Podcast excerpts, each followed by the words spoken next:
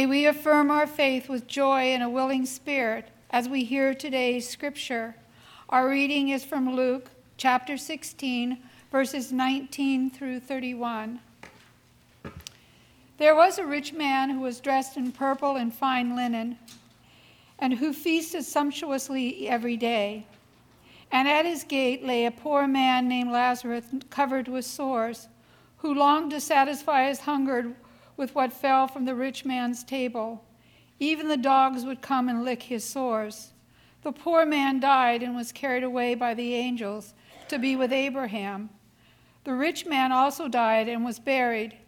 In Hades, where he was being tormented, he looked up and saw Abraham far away with Lazarus by his side. He called out, Father Abraham, have mercy on me. Send Lazarus to dip the tip of his finger in water and cool my tongue, for I am in agony in these flames. But Abraham said, Child, remember that during your lifetime you received good things, and Lazarus in like manner evil things. But now he is comforted here, and you are in agony. Besides all this, between you and us, a great chasm has been fixed, so that those who might want to pass from here to you cannot do so, and no one can cross from there to us. He said, Then, Father, I beg you to send him to my father's house, for I have five brothers, that he may warn them, so that they will not ha- also come into a place of torment. Abraham replied, They have Moses and the prophets. They should listen to them. He said, No, my father, no, Father Abraham, but if someone goes to them from the dead, they will repent. He said to him, If they do not listen to Moses and the prophets, neither will they be convinced, even if someone rises from the dead. This is God's word for God's people. Thanks be to God.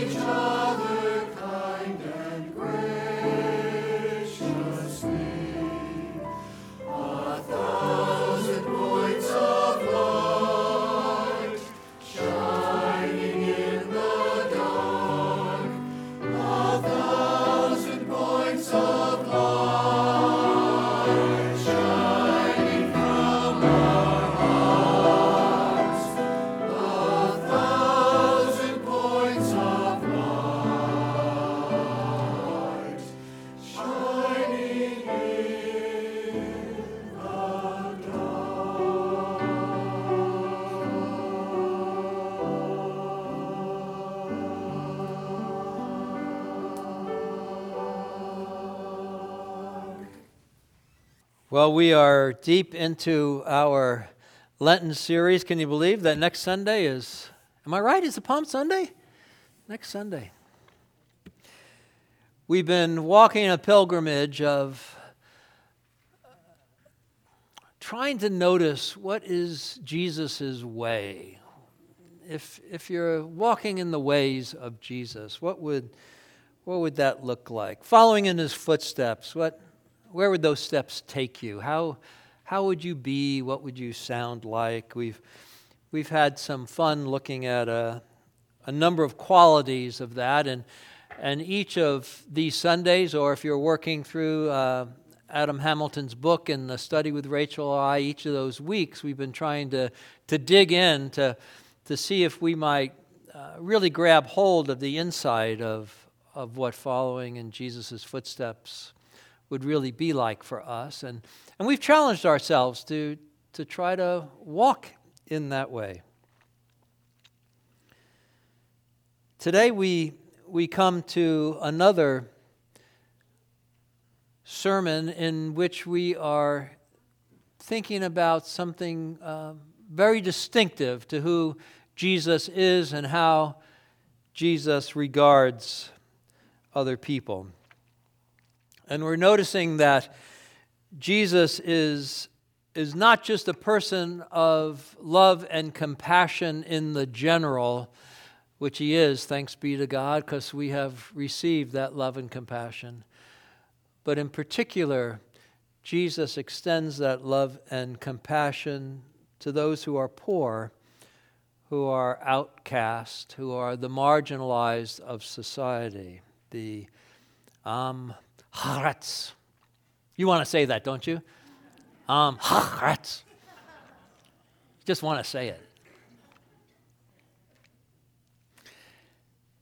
And so we have brought this scripture this morning to uh, take a look at, to try to make some sense of, to, to see if there's uh, a message for us modern ears, as there was a message for first century ears.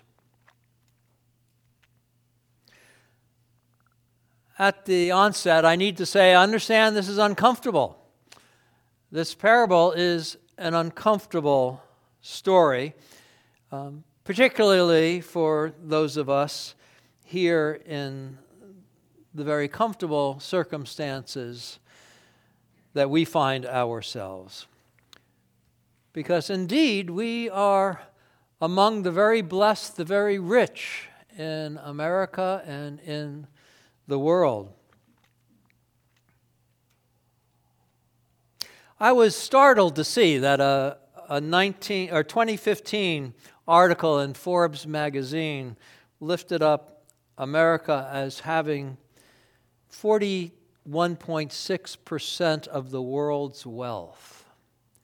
That's nearly half the world's wealth is among us in our country. That's staggering. If you think about it, it's staggering. In 2015, the next closest country was China with 10.5% of the world's wealth.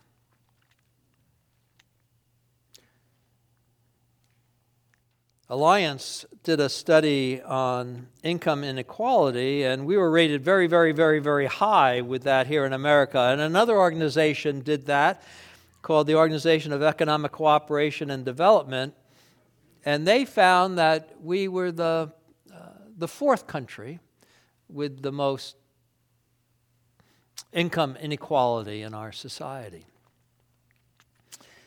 How you make those studies is always questionable, but it's interesting to note that um, reputable agency had done that and that we were just behind Turkey and Mexico and Chile for income inequality. Boom, boom, boom, us. Yikes. So, um, my dear friends, I'm inclined to try to be your pastor with this and uh, not duck and dissemble about what we know about ourselves and what we think we know about Jesus and the gospel. we need to face it. We are well to do people. And I thank God for that. What a blessing that is. What a blessing. Now, a lot of us have earned our well to doedness. We've worked hard. We've worked 60 to 80 hours weeks. We've worked for years and years, uh, perhaps sacrificially, to get ourselves where we are. And most of us recognize that um, a pat on the back is appropriate, as well as a thanks be to God for the gifts and graces that we have that we put to work. We also recognize that there's a good amount of good fortune and circumstance that's been a part of our well being. I don't know if you can identify a teacher or a mentor or perhaps a, a, supervisor in the workplace, perhaps a family member, somebody that helped steer you in the right way or woke you up to possibilities that you had, perhaps somebody that talked really sternly to you and called you to attention to put to work what God had given you. I think in my own life of those moments, and I recognize that the trajectory of my life might have been much different if some people early on in our time, Debbie and my time here in California, didn't pull me aside and give me a talking to or give me a helping hand. I thank God for those people that have stepped in for me. And I think we recognize that we also are the benefit of the great happenstance of our birth in this marvelous country with so many opportunities and resources.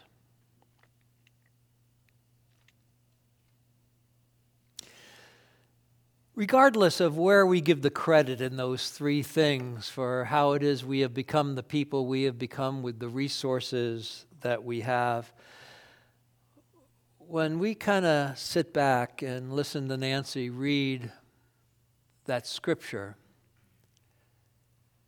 kind of hard for us to picture ourselves as the poor guy at the gate.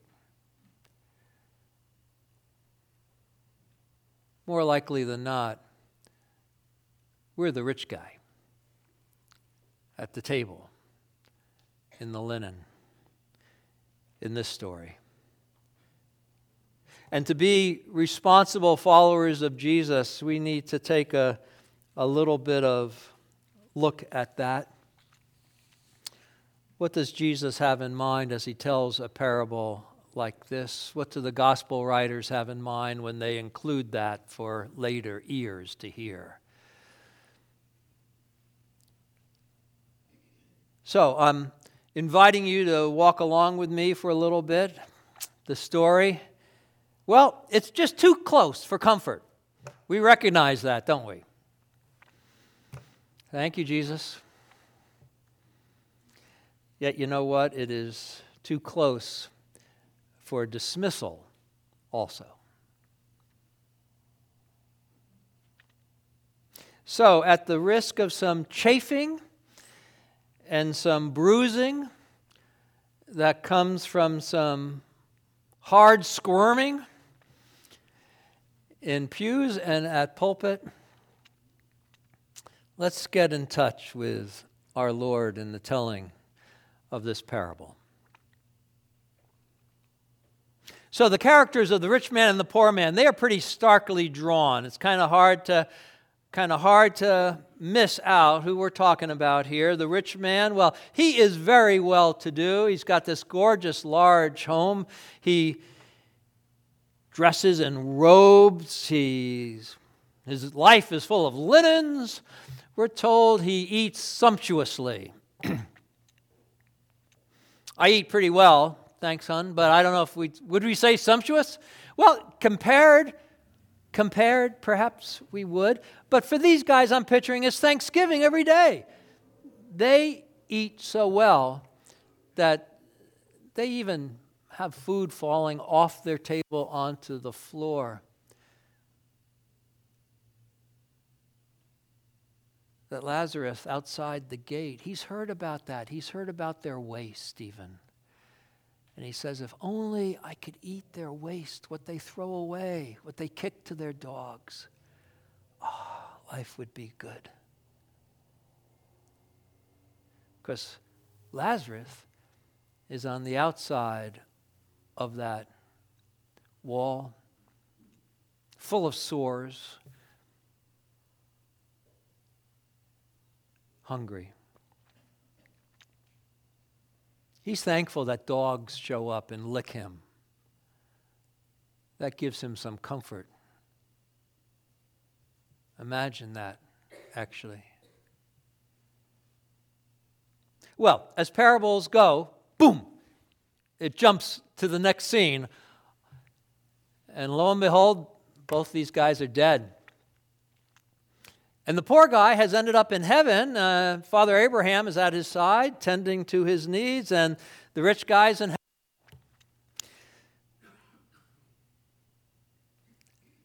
And he's thinking this isn't quite right. What, what happened here? Wait a second. Why am I in hell? And though he did not relieve the poor man's suffering while he was alive, he thinks it's only right and fair that his suffering now should be relieved.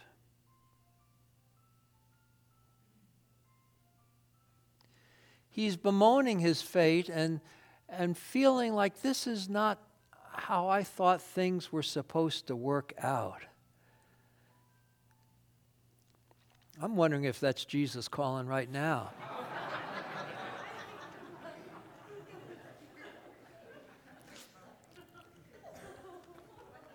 so, how many think if that's Jesus, is he saying, Walt, shut up? or is he saying, All right, Walt, preach it? All right.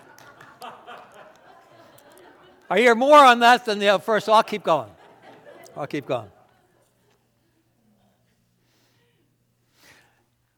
So he says, Father Abraham, help me out here. This is not the way we were taught that things should work. I'm wealthy, I'm well to do. That is because I am a righteous person. I have been blessed because I am good.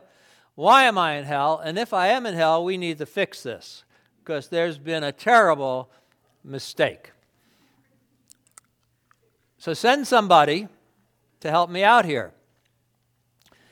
And Father Abraham goes, Sorry, dude. What can I say? You had your chance.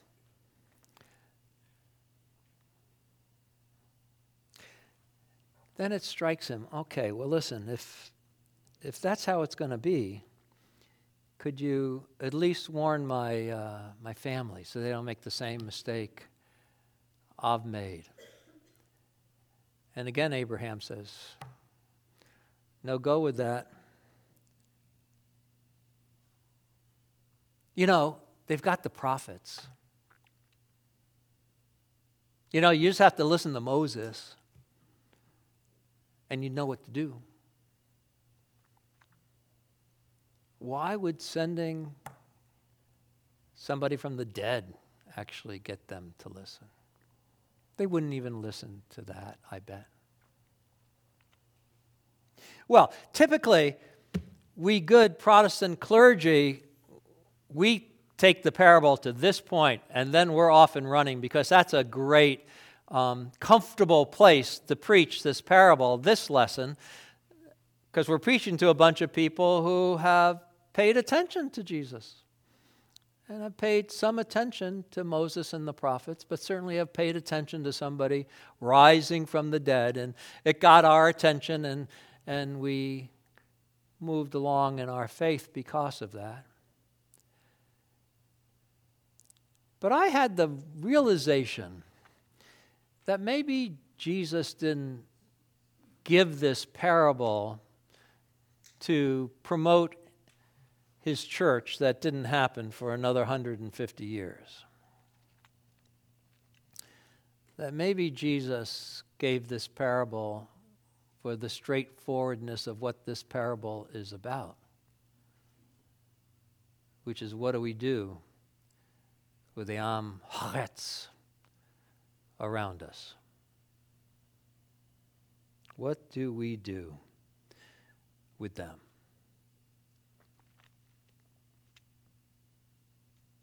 So, as Jesus tells the parable, the rich folk end up in hell.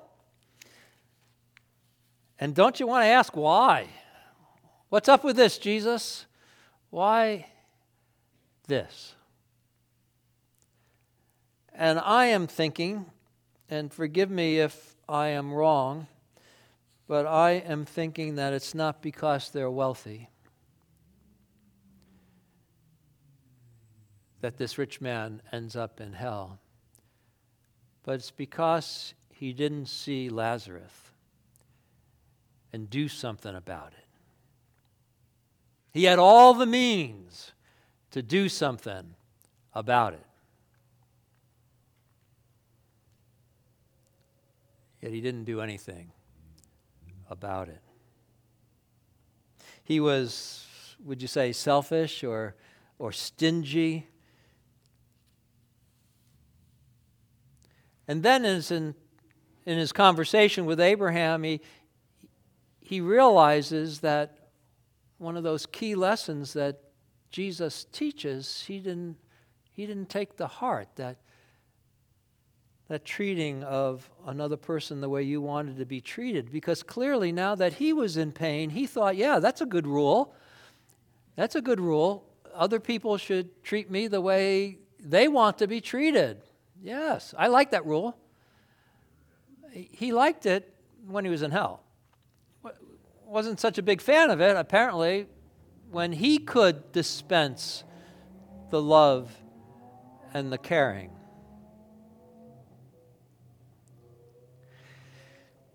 The passage, it, it seems to me, communicates Jesus' critique of folk who are so full of themselves that they have no room for others.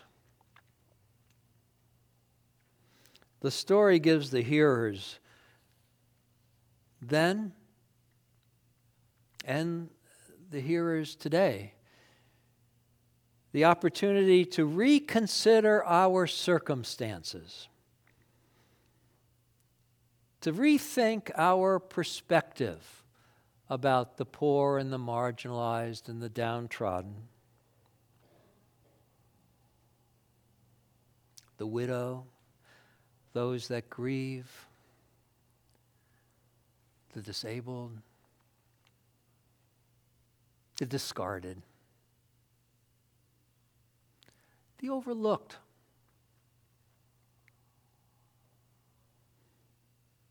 To think about how they too are children of God.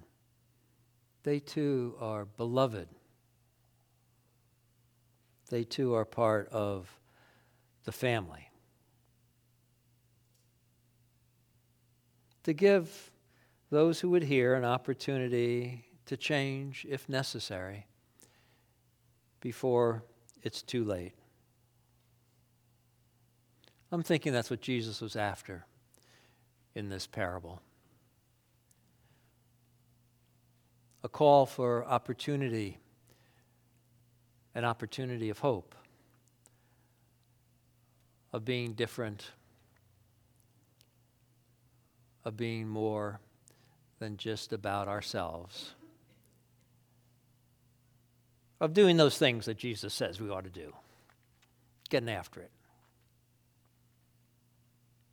If you think about it, when you read your gospel, you're going to have a hard time avoiding stuff like this from Jesus. It is all over the place in our gospels. He had just an open heart, and he was a softy to people in need. He launched his ministry with that passage from Isaiah We're told of the woman who he um, extended caring to, wiggling her way into the Pharisee's dinner and anointing him with oil, crying over him, washing his feet with her tears. We're told about how Jesus violated the conventions of caring for people on the Sabbath, that he actually went and sought out the lepers instead of running from the lepers. He touched and healed lepers, the outcasts of his society. More than that, the crazy and heretical Samaritans he actually sought out and encountered. And to that woman at Jacob's well, he offered the gift of living water, which we seek to drink as well, so that we too might be buoyed into new life. Give me some of that, she says. Let me have some of your love. the Good Samaritan, the sheep and the goats, the parable of the Last Judgment. Our Gospels are full of this kind of stuff. Jesus, he just cared for everybody. And that included the um. And so we're brought to attention this Sunday and are invited to think well, who are the um, of our day, of our society?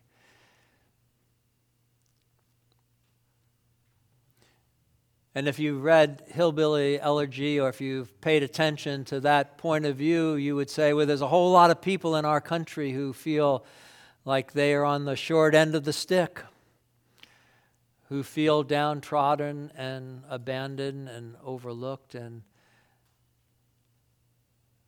they've turned to one thing or another, and some of that has been opioids, and they are finding themselves um, haaretz. And others would think about refugees and immigration and people at our borders with their hands up and open, asking for some kind of help and new possibility that they haven't had in their own place. And we would look at that and say, ah, perhaps they too are um, hearts. How big is our heart? If we want to walk in the steps of Jesus, walk in his way. We're encouraged to open our hearts to the poor and the downtrodden through some kind of acts of compassion and to help them get a leg up somehow. Just as we would want for ourselves if we were in their position.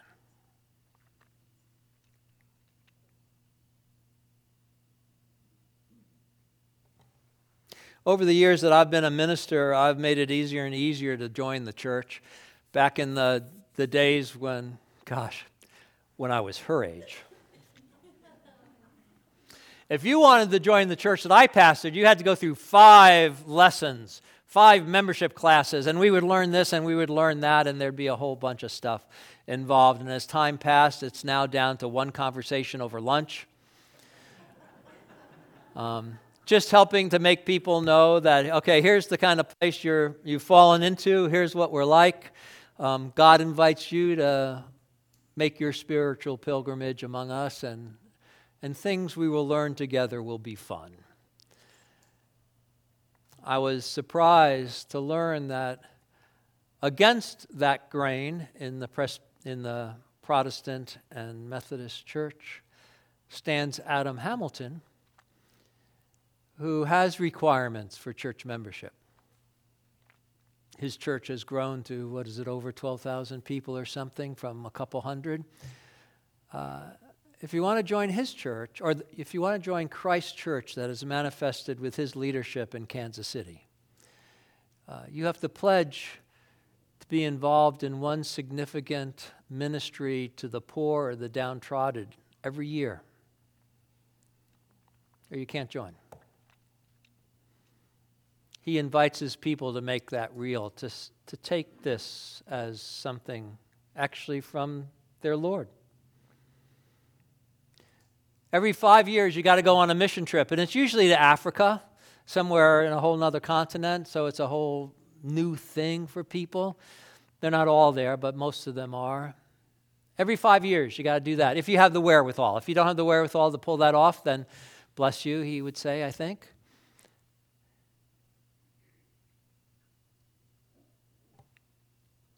Requirements to act like Jesus if you want to be a follower of Jesus. It's a remarkable idea,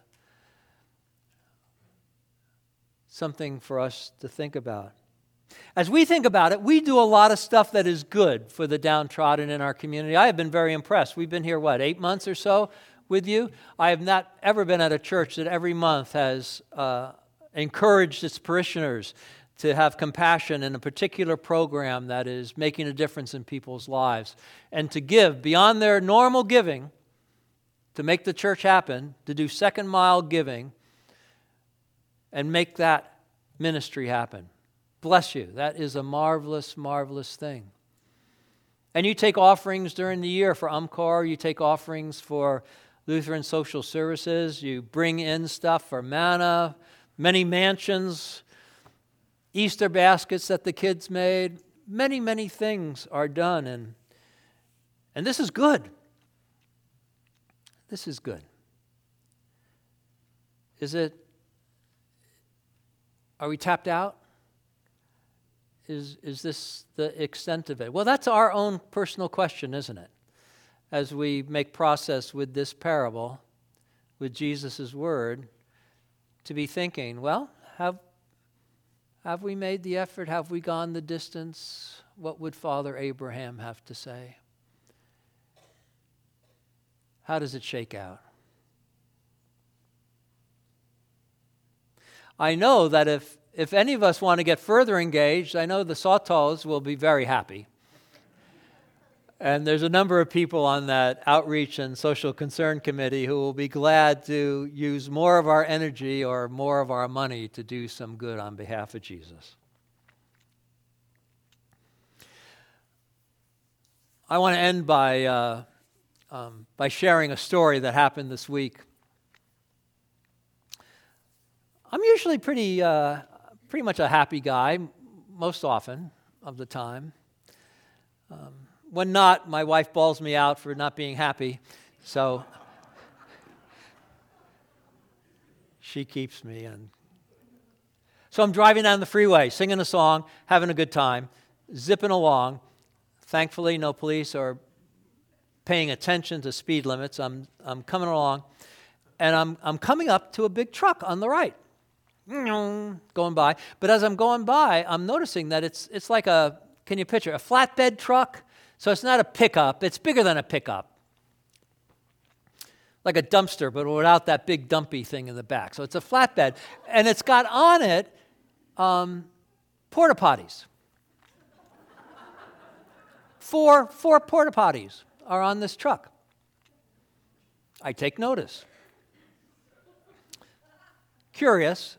I suppose they get around somewhere from one place to another. Do you ever see them on the freeway, though, riding along? There they are. Somebody's got a business moving the porta potties. I come up to it and I noticed they're called luxury flushes. luxury flushes. I chuckle like you. I'm, I'm, thinking to myself, you know, no matter how you try, some things are just what they are, right? It's a Andy Gump. You call it a luxury flush, it's, it's still just a porta potty. Sometimes you can't make things much more than what they are. But then, the, I don't know, the Spirit just got a hold of me. And you said, you know, that's not true about people, though, Chip. That's not true about people.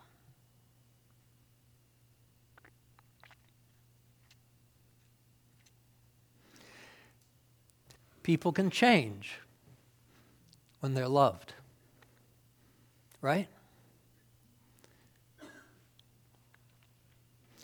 When people are accepted as uh, real people, accepted as children of God, accepted as beloved of God,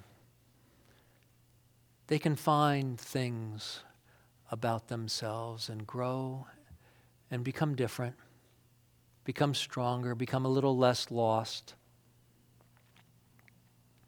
become a little more healthy. And people can change when Jesus claims their heart. And if they've been kind of cold and hard hearted towards other, when Jesus gets in there, when Jesus has his way, that heart can be broken open and love can pour out. And people can become more compassionate.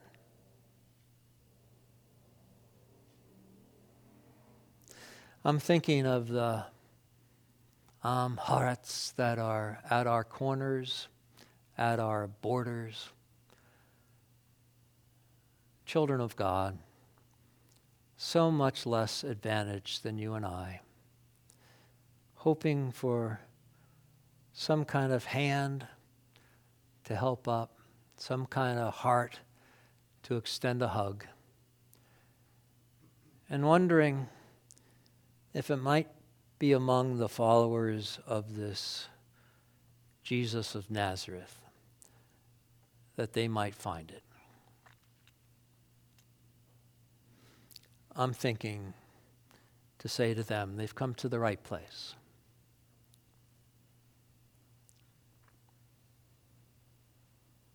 Amen.